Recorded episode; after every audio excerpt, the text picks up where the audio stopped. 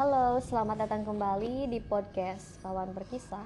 Seperti biasanya, di podcast kali ini akan kedatangan teman-teman yang akan berbagi dan sharing seputaran kehidupan. Kali ini kami masih bersama dengan rekan yang sama seperti yang sebelumnya. Dan langsung aja untuk perkenalan terlebih dahulu sebelum membahas lebih dalam lagi mengenai podcast apa yang akan kita bahas. Uh, yang pertama ada, hai, aku Fia. Halo, aku Tania. Oke, untuk kali ini kita akan membahas mengenai seputar pengalaman horor yang pernah dialami.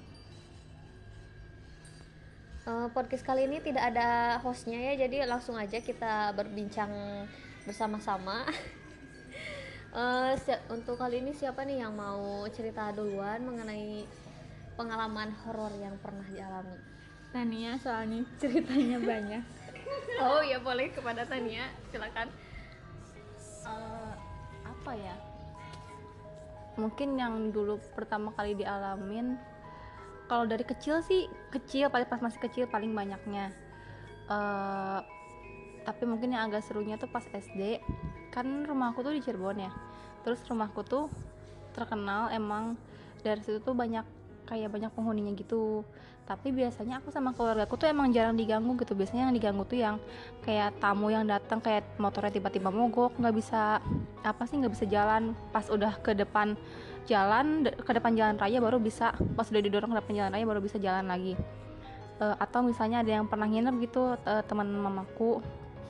Jadi kayak malam-malam kayak ada kuntilanak atau apa gitu di rumahku. Tapi kalau aku sendiri tuh pernah lihat pas uh, udah lulus S D. Jadi udah lulus kayak ngurus-ngurus cap tiga jari kayak gitu kan. Terus aku mau pindah ke Tasik. Nah, uh, pas aku di sana tuh aku lagi sholat uh, zuhur.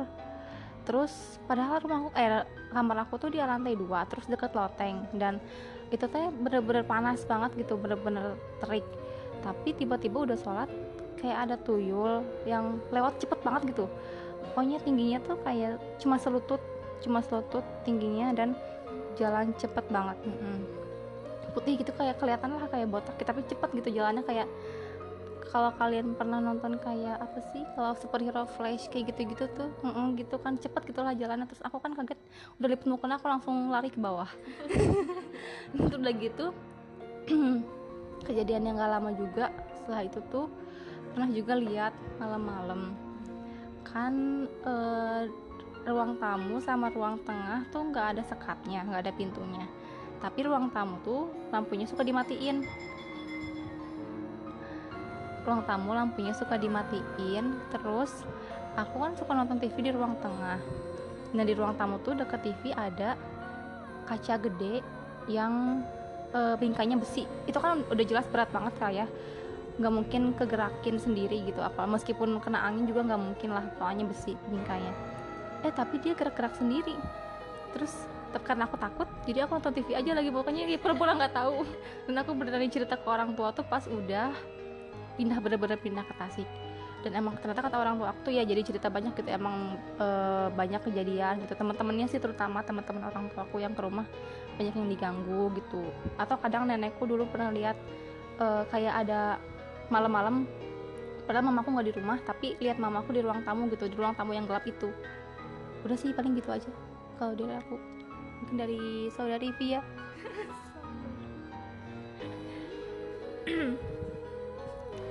Apa ya, kalau aku nggak pernah lihat yang beneran bener-bener lihat, cuma dulu tuh pernah pas masih S D kalau nggak salah. Kayak tengah tengah malam gitu kan suka nonton T V, tapi yang lainnya tuh udah pada tidur, jadi udah pada di kamar masing-masing. Nah, aku aku tuh sendiri di ruang T V. Nah, kebetulan kan deket dapur, terus di dapurnya tuh suka ada suara ini kan, kayak di kalian suka dengar nggak sih suara kayak gelas ting yang gitu? Oh, kayak uh, gelas tapi atau gelas yang goyang aja kena kena apa gitu. Nah, pertamanya tuh ada suara yang gitu kan, kayak ting ting, nah gitu doang. Tapi lama-lama tuh jadi makin bunyinya tuh makin ini loh. Jelas. Uh, jelas, terus bunyinya tuh teratur, nggak nggak cuma kayak ngeblentrang doang gitu. Kayak si jedanya tuh sama, terus lama-lama tuh jadi ada juga suara kayak orang yang lagi ngerendos gitu. Oh. Suara suara rendosan gitu. Uh. Pokoknya itu lama banget. Di sana tuh gak bisa apa gak bisa ngapa-ngapain kan, soalnya, soalnya gugup, terus gak berani gak berani pindah juga ke kamar, gak tau lah pokoknya di di sana tuh aku cuma bener-bener menjemin mata aja, tip ya sama kayak Tania, pura-pura tidur pura-pura tidur berharap beneran tidur tapi susah, tapi akhirnya tidur juga sih. Itu gak gak pernah aku ceritain deh kayaknya, gak gak diceritain sama orang rumahnya sampai sekarang juga karena masih ditempatin kan rumahnya. Mm, terus aku juga takutnya itu tuh bukan apa-apa, takutnya itu itu tikus atau apa begitu. Iya. Apa rata tulis? Masih ngerasain hal aneh nggak kalau di rumah? Nggak, kalau sekarang nggak. Jadi cuma pas waktu itu doang ya. Hmm, oh, terus pernah juga pas. Kok jadinya banyak? Pernah juga pas kan dulu kamar aku yang masih di depan nih, hmm. yang jendelanya kan gede. Nah, aku tuh punya kebiasaan, jadi kalau ya mana aku kan, jadi si jendela sama kasurnya tuh sengaja disatuin, kayak si kasurnya tuh mepet ke jendela gitu. Nah, aku tuh punya kebiasaan, jadi kalau mau lihat jam, kayak pengen tahu ini jam berapa, bangun tidur tuh aku tuh nggak lihat jam, tapi lihat buka jendela gitu. Oh, lihat matahari gitu. Uh-uh, kayak udah udah udah terang apa belum atau atau masih gelap gitu. Nah, aku tuh suka kayak gitu, dan ternyata dulu tuh aku tuh pernah kayak gitu juga kan, kayak ngecek keluar jendela. Aku nggak tahu itu cuma halusinasi atau apa. Pokoknya ada wajah ada wajah kayak waj- wajah tahu nggak, aku nggak tahu ya ini halusinasi atau apa, tapi pokoknya itu serem banget, kayak wajah yang kecelakaan gitu. Enggak, aku enggak, itu aku udah bangun. Kayak emang emang udah kebiasaan loh, tiap hari bangun bangun tidur buka jendela, bangun tidur buka jendela, sebelum buka sebelum lihat jam ya pasti buka jendela dulu. Nah, ternyata pas aku buka jendela itu tuh masih masih gelap kan, masih gelap banget. Aku enggak ingat itu jam berapa. Pokoknya di depan jendela itu ada kayak gini loh, kayak kayak di depan jendela kayak.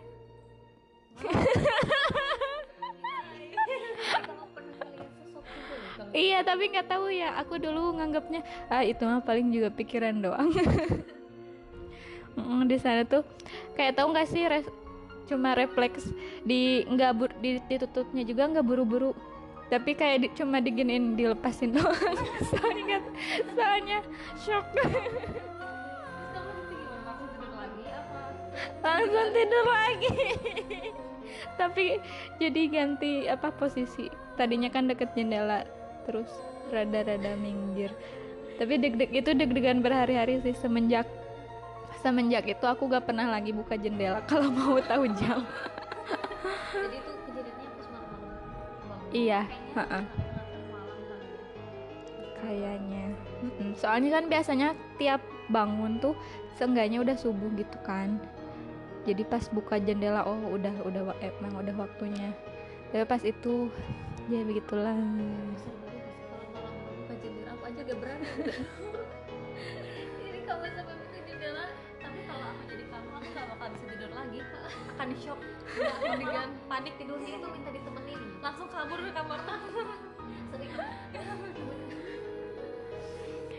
Gak tahu kali ya, gara mungkin gara-gara di rumah jadi ya masih. Hmm. Ya kalau aku justru hingga saat ini belum pernah ya, ya. Dan semoga aja gak akan pernah gitu nemuin kayak sosok penampakan yang kayak gitu. Nah cuman kalau buat pengalaman horor itu gak tahu beneran, gak tahu cuman halusinasi aja. Ini kan kejadiannya masih baru-baru, beberapa bulan yang lalu. Aku kan tidur ya, waktu itu kebetulan aku yang biasanya tidurnya pakai dipan gitu kan kasurnya. Nah pada waktu beberapa bulan yang lalu tuh aku mencoba merombak kamar aku, jadi aku tuh tidurnya di bawah gitu, jadi gak pakai dipan. Nah kan uh, aku tuh jadi mepet ke tembok, nah di atasnya kan ada jendela juga. Nah terus di pinggir kasur aku itu uh, diletakkan itu jadi meja belajar aku di pinggir banget, uh, sama kasur tempat tidur aku. Nah itu jadi tempat kasurnya jadi lebih kecil lah dari biasanya, jadi supaya kamar aku itu lebih leluasa dan lebih lega aja, maksudnya kayak gitu.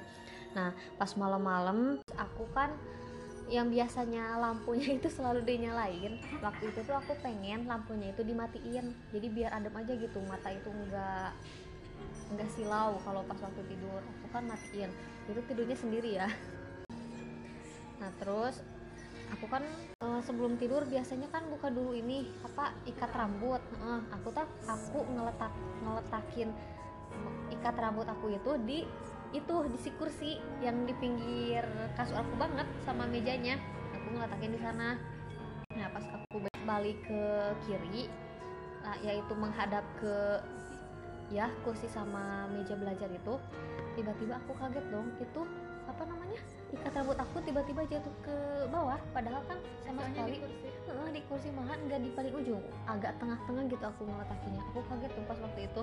Nah terus aku hah, ah, pokoknya itu agak shock gimana gitu. Nah terus aku langsung mandang itu dong kursi.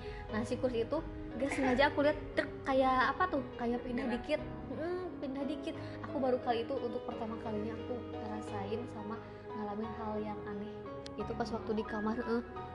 Dan semenjak saat itu aku langsung berdiri, langsung nyalain lampu, terus tidurnya pindah langsung pindah jadi bertiga sama nenek sama adik. Itu aja sih pokoknya. Semenjak dari sana sampai sekarang aku kalau tidur itu harus ditemenin kadang ya, kalau misalkan pengen dimatiin harus ditemenin, jadi nggak sendiri. Atau kalau sebelum tidur jadi harus uh, ada yang nemenin dulu gitu sebelum aku tidur itu. Kecuali kalau aku udah tidur dibiarin sendiri juga gak apa-apa gitu, gak takut. Dan lampunya juga selalu dinyalain kalau sekarang. Atau kalaupun misalkan dimatiin juga harus ada lampu tidur gitu, setidaknya ada cahaya, nggak e, sampai gelap-gelap banget. Soalnya emang takut aja gitu kalau gelap, kayak ngerasa gimana gitu, gak tau emang karena akunya penakut gitu. Tapi emang kalau kata mamaku e, lampu tuh berpengaruh. Soalnya emang yang kayak gitu kelihatannya pas e, gelap. Nah, muncul-munculnya gitu pas gelap, jadi emang suka gitu yang gelap. Jadi emang ngaruh emang sih kalau untuk kesehatan sendiri secara logis dan sains emang bagusan dimatiin buat kesehatan kita. Tapi kalau untuk masalah kayak gitu emang bagusnya dinyalain. Oh terus kalau untuk yang gak baru banget sih ya, maksudnya udah udah di Tasik gitu, udah sekolah, udah S M K di udah S M A di sini. Pernah aku eh, kebetulan mamaku tuh suka jual antik. Nah pernah tuh bawa patung Ganesha, tau kan yang mm, yang yang bentuknya kayak Ganesha Operation gitu, mm, yang gajah itu. Nah dari kayu. Udah gitu pernah aku tidur terus kayak apa apa sih kayak ketindihan gitu. Tapi pas aku kalau kadang kalau kita ketindihan kan kayak bisa kebuka mata sedikit kan. Terus aku kayak lihat anak kecil terus pakai pakai baju merah terus rambutnya tuh pendek gitu di depan banget gak sih? Di sebelah aku, jadi kayak aku aku lagi minggir gini, lagi minggir ke kanan terus kayak di sebelah aku gitu, tapi nggak deket banget, tapi ya kayak jarak uh, segimana ya, empat puluh sentimeter kali ya, empat puluh sentimeter lah gitu. Ya lumayan deket sih, se setangan gitu jaraknya, se seukuran panjang tangan gitu. So aku langsung kaget terus kayak langsung cobain gerakin kaki gitu kan biar bangun, akhirnya bangun dan susah lagi tidurnya. Tapi pas patung itu udah nggak ada, nggak lagi sih. Emang emang cuma uh, ketindihan beberapa hari, tapi emang pas lihat si anak kecil itu tuh cuma sekali. Oh iya, oh iya, aku jadi keingetan juga. Kayaknya itu barang-barang yang kayak gitu ngaruh juga deh. Soalnya aku pernah ngalamin juga. Soalnya, soalnya uh. kan, emang emang bener katanya kan kalau barang yang ngebentuk tiga, bukan ngebentuk apa sih makhluk hidup tuh gampang, makanya kan kayak kita lukisan atau apa gitu kan sebenarnya tuh gampang kayak gitu ya. Tapi kalau aku waktu itu bukan bukan kayak lukisan atau bentuk makhluk hidup ya, tapi lebih ke barang. Jadi dulu tuh nenek aku kan biasanya suka bikin obat cacing kan, jadi sebelum jadi tiap kali mau bikin obat cacing pasti kan ngegali dulu. Nah pas waktu lagi nyari cacing itu kebetulan nenek aku tuh nemuin kayak batu batu halus kecil. Dia ngiranya tuh di bawah gitu, ngiranya itu uh, kayak batu intan katanya. Pokoknya bentuk bentukannya tuh halus kecil, agak lonjong kayak gitu. Nah terus yang batu itunya tuh disimpan di kamar aku waktu itu, disimpannya pokoknya deket lemari lah. Uh, dulu aku pernah cerita. Nah waktu itu kan semenjak ada batu itu pokoknya tiap malam jam dua malam aku selalu kebangun, gak pernah enggak, itu tiga hari berturut-turut. Aku kan aneh ya, terus lagi tiap malam tuh aku sering mimpi gitu. Jadi mimpinya itu ketemu sama kakek-kakek, terus aku ditolongin sama anak kecil. Itu tuh berturut-turut banget dan mimpi yang sama gitu. Dan bangunnya juga tiap jam dua terus. Aku kan waktu itu sampai shocknya pas waktu hari ketiganya. Itu aku udah gak kuat banget karena ngapain gitu, aku kok selalu tidur eh selalu bangun jam segitu gitu. Kan jadi takut.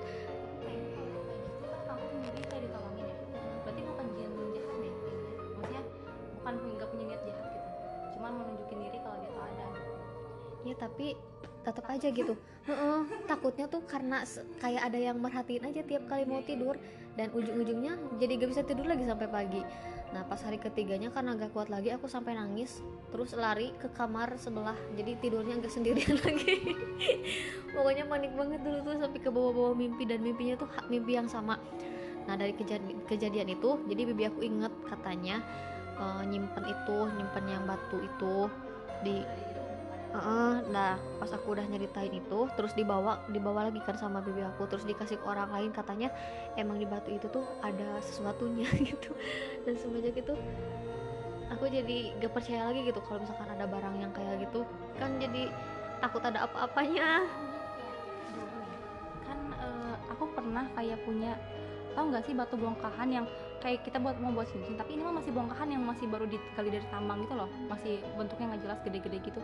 Itu uh, aku pernah punya tuh, mama aku pernah punya, masih buat dibikin dulu kan pas di musim batu kan.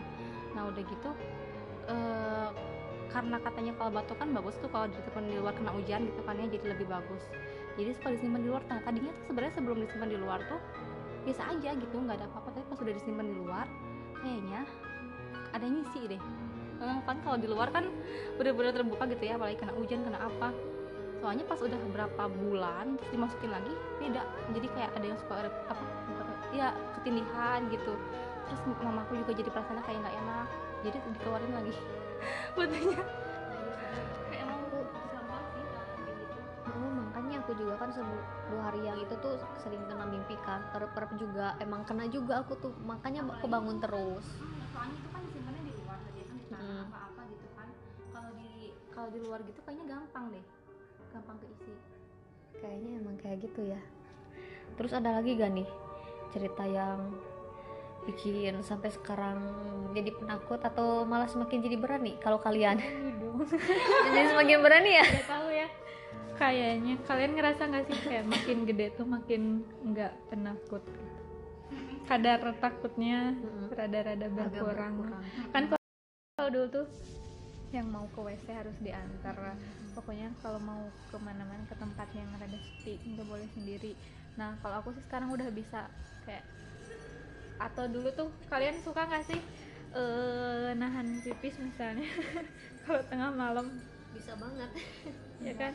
Oh, berarti kamu nggak pernah takut.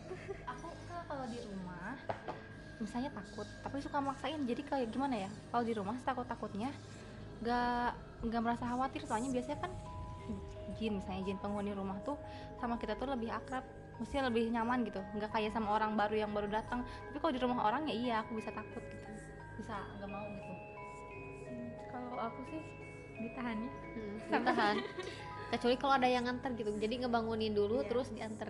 uh, Nah j- jadi kelihatan bedanya dari sana sih. Kalau sekarang kayak udah mau jam berapapun, mau jam dua mau jam dua belas jam dua jam dua belas kayak ya udah, kalau mau ke W C ya ke W C aja, mau mau di rumah mau di kosan misalnya, kayak kelihatannya dari sana sih. Oh iya, terus kalian percaya gak sih kalau erep-erep itu dari jin atau emang dari sesuai dengan apa namanya? Sesuai dengan sains. Soalnya gimana kan sih itu tuh penjelasan medisnya kan. Ada yang tahu gak sih? Kalau aku yang pernah denger mah kayak gini, kalau kita terlalu kecapean, tapi emang bener sih, misalnya aku kayak abis dari oh iya, iya, Nah, kalau terlalu capek itu biasanya suka urap, soalnya mungkin badannya kan kayak bener-bener gimana gitu. Udah gitu apa ya, salah tidur, salah posisi tidur juga bisa. Tapi ya menurut aku eh, ketindihan tuh emang bisa dari faktor itu, atau kalau misalnya emang kita lagi nggak ada masalah apa-apa, kok bisa gitu tiba-tiba ketindihan, atau nggak emang tidur udah nyaman banget posisinya, berarti kan bukan dari itu. Jadi kalau kata aku sih dua-duanya faktornya bisa aja gitu. Ya sih, aku juga setuju kalau soal itu, soalnya aku pernah mengalami dua-duanya juga. Pas waktu kecapean pernah gitu kena rep-rep, terus pas waktu lagi gak kenapa-kenapa baik-baik aja, waktu itu pernah deh lupa doa, terus aku kena rep-rep pas subuh-subuhnya sampai gak bisa ngapa-ngapain. Udah gitu tidurnya eh enggak, bangunnya agak siangan. Waktu itu tuh waktu masih kecil, udah lama lah. Oh iya, terus ini uh, kan suka ada ya gitu orang-orang kalau pengalaman di sekolah. Kalian ada nggak sih pernah mengalami sesuatu? Kalau aku pribadi sih belum pernah sampai sekarang, alhamdulillah. Pernahnya, pernahnya paling kita kan dulu kan kita kan satu S M K gitu ya. Hmm. Dulu tuh ada yang kesurupan masal, inget nggak sih? Ya, oh, ingat. Tapi kita emang nggak lihat gitu, cuman emang orang lain yang ngalamin. Itu tuh pas acara apa sih? Apa nggak ada acara? Nggak ada acara. Tiba-tiba. Pernah pas waktu acara pramuka bukan? Nah, kalau nggak salah pokoknya uh-uh. acara pelatihan gitu. Uh-uh, gitu yang kayak mungkin ada nginep-nginep kali apa gimana kali ya. Terus yang emang yang pas geger banget mah pas yang nggak ada acara apa-apa ya. Terus tiba-tiba gitu. Terus yang nggak tahu sih, nggak tahu gimana, nggak tahu. Tahu jelasnya kronologisnya gimana? Tapi katanya inget nggak yang katanya sama guru-guru agama tuh? Iya. Dimasukin botol apa gimana sih, pokoknya pernah dengar pokoknya ya, ya, ya. Kalau nggak salah kita udah sensor nama kita nggak sensor nama bapak bapak Y bapak Y itu katanya pokoknya kayak dimasukin botol-botol gitu. Emang di pohon-pohon, nah di sekolah kita emang banyak pohon gede kan, emang katanya dari pohon-pohon itu tuh ada gitu. Dan apa sih, tertarik apa-apa ya waktu itu gara-garanya si penunggunya tertarik sama yang nah, iya, uh-uh. tertarik sama yang kesurupannya sama gitu. Yang, terus yang si yang kesurupannya itu emang suka deh sih, bukan emang udah kebiasaan kesurupan. Oh iya ya, tapi kan jadi merembet gitu, maksudnya nggak satu yes. kan, jadi banyak gitu yang kesurupannya. Itu sih paling kalau di sekolah. Ya waktu aku S M P juga ada sih kayak gitu, tapi nggak masalah. Kalau waktu S M P ada, cuman ada di kelasku tuh uh, yang bener-bener tiap hari kesurupan. Jadi kayaknya si hantu, si jin atau hantunya gitu emang ada di kelas aku. Dan temen aku tuh ngejelasin bahwa orangnya tuh pakai baju S M P, S M P aku, tapi pas masih zaman belum pakai kerudung. Jadi mm, perempuan gitu, terus banyak tanahnya katanya dia ngejelasin. Orangnya baik banget, apa? Banyak tanah, badannya banyak tanahnya. Dan dia sampai kalau ke rumah juga dengar azan tuh katanya panas kupingnya. Jadi kayaknya emang bener-bener apa sih, ketumpangannya sampai kemana-mana gitu. Cuman kamu kumatnya tiap kalau di sekolah, kalau di kelas gitu. Itu kasihan juga sih, soalnya dia orang baik banget. Dan e, sayangnya setelah dia sering kesurupan tuh emang banyak yang ngejauhin gitu, bukan yang ngedeketin gitu kan, bukan nemenin, malah banyak yang ngejauhin. Nah, paling kalau di sekolah itu sih enggak ada, enggak ada pengalaman yang benar-benar dialami sendiri. Paling gitu sih, yang lihat orang yang kesurupan. Orang lain tuh pengalaman orang lain. Paling kalau misalnya cerita-cerita sendiri tuh kebanyakan kita pas masih kecil kali ya, karena masih polos gitu, masih bersih kan, jadi gampang gitu yang kayak gitu tuh gampang. Kalau aku masih, pas waktu masih kecil gak ngalamin apapun tuh sekalipun belum pernah. Berarti saya tidak paham anak kecil yang bengal. Loh, aku waktu kecil apa ya, waktu sebelum sekolah aku suka main di kebun sampai maghrib tuh di Perum. Dulu aku udah di Cirebon, tinggal di, pernah di e, perumahan gitu. Terus suka main sampai maghrib sendiri. Soalnya kan kalau teman-teman yang lain tetangga kan pasti sore-sore udah disuruh pulang. Aku suka main sampai maghrib. Terus pernah mama aku cerita, katanya mama aku lagi, aku inget sih inget tapi nggak sih inget sekilas, kirain aku nggak inget itu aku kesurupan apa gimana. Pokoknya ingetnya tuh aku tuh ganggu mama aku sholat, suruh cepet beres gitu sholatnya. Ternyata kalau kalau kan dari kata mamaku sendiri tuh emang aku tuh kayaknya lihat apa gitu, jadi takut, panik. Dan, tapi sebenarnya setelah itu juga aku bukan anak penakut sih, tetap main aja gitu sampai maghrib. Tapi jadi penakut itu semenjak diajak nonton film horor. Nah semenjak itu jadi penakut, karena kayaknya kalau film horor tuh agak berlebihan gak sih? Iya. Bukan sebenarnya pas untuk nonton film horor tuh bukan takutnya tapi kagetnya. Iya, suaranya kan baik saja kan. Sebenarnya yang berkesan. Terus suka jump scare juga. Iya gitu. Tapi kalau sekarang-sekarang kalian gimana nonton film horor? Kalau aku sendiri karena karena karena sekarang suka gitu ya, terus sering malah jadi biasa aja gitu nonton film horor. Ya masih teriak sih. Cuma bedanya kan kalau dulu tuh pas nonton film horor jadi nggak nggak fokus ke ceritanya gitu loh, soalnya emang ketakutan hmm. banget kan. Nah kalau sekarang jadi nggak nggak fokus ke jump scare yang gitu-gitunya, dilihat ceritanya, ceritanya kayak apa. hmm. hmm. hmm. Kalau aku sih hingga sekarang nggak suka ya nonton film horor. hmm. Dari masa kecil pun juga jarang gitu nonton film horor, soalnya orang tua gak pernah gitu ngizinin aku atau ngasih-ngasih film horor kayak gitu. Malahan kalau dihitung-hitung ya, hingga hidup sampai saat ini di umur segini, kehitung jari gitu aku nonton film horor berapa kali. Soalnya emang gak suka aja gitu, gak berminat dan sebisa mungkin menghindari. Soalnya apa-apaan, aku pernah loh nonton film horor karena saking jijinya sama bikin kagetnya pengen mual tiap, tiap kali nonton film horor. Iya, oh iya pengen muntah. Gak suka pokoknya.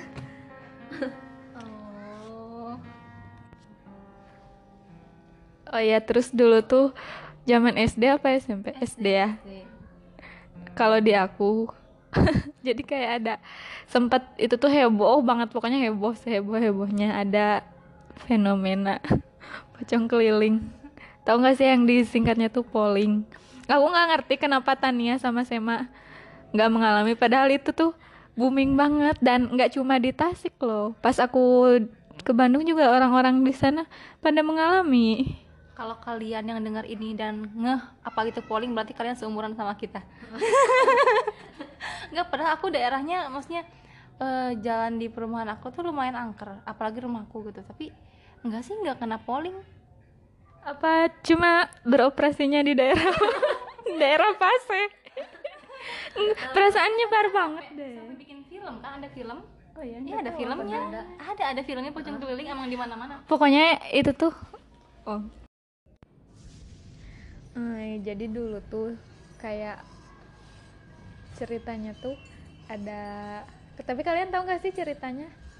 Kayak gimana? Tahu.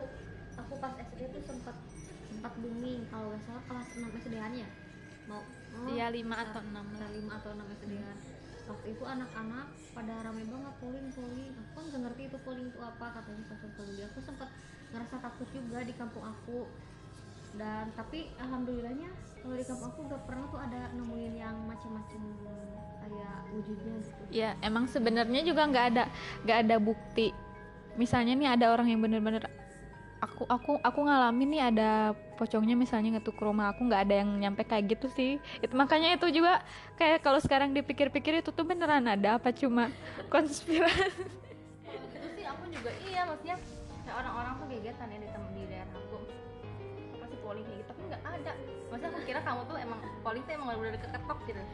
Iya iya nggak, emang nggak mengalami sih, tapi kayak di kalian nyampe gini nggak sih, nyampe setiap kayak tiap hari itu ada update-annya sekarang.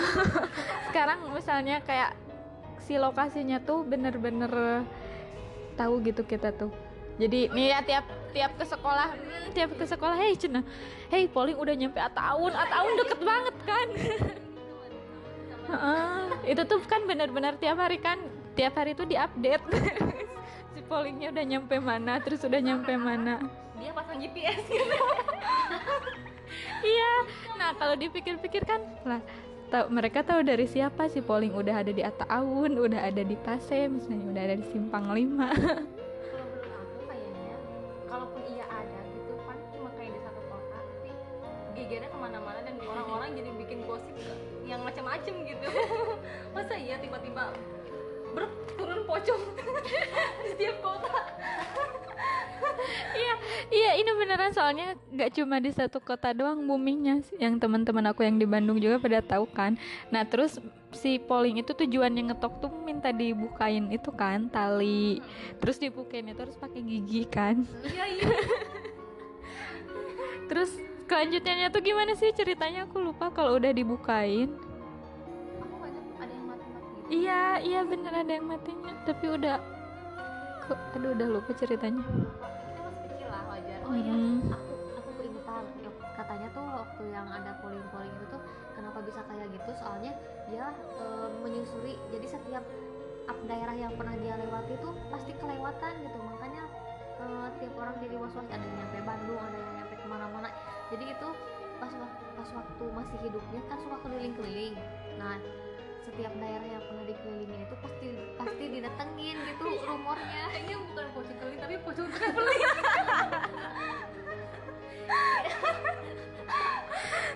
Senang lagi ada proyek keliling Indonesia. Mungkin emang emang si pocongnya tukang traveling atau kerjanya vlogger apa gimana mungkin ya. Jadi pas meninggal, wah aku tidak bisa memutuskan karirku sampai di sini. Terus lupa mau ngomong apa. Oh ada ininya juga nggak sih dulu tuh ketentuan pintunya gitu harus warna apa? Ijo. Iya ijo, iya bener ijo. Nah aku untung nggak ijo tapi tetep, tapi ya itu bener-bener semenjak yang ada booming polling itu.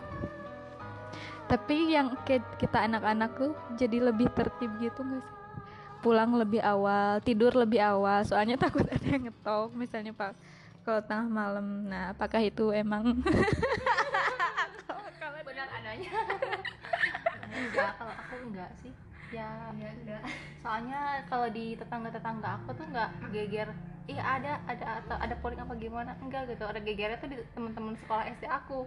Iya iya benar, aku baru inget si polling itu tuh gegernya cuma di kalangan anak-anak, ibu-ibunya nggak geger. Sama itu sama apa yang produksi-produksi film gitu loh. Jadi dibikin film horor kan. Ya aneh kenapa ya dulu aku nggak mikirnya nyampe ke sana.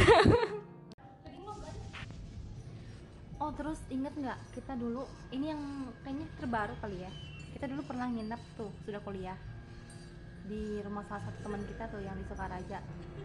Dan malam-malam itu kita berapa orang sih? Lima ya? Enggak, enggak pas nginep kan nggak ikut kan?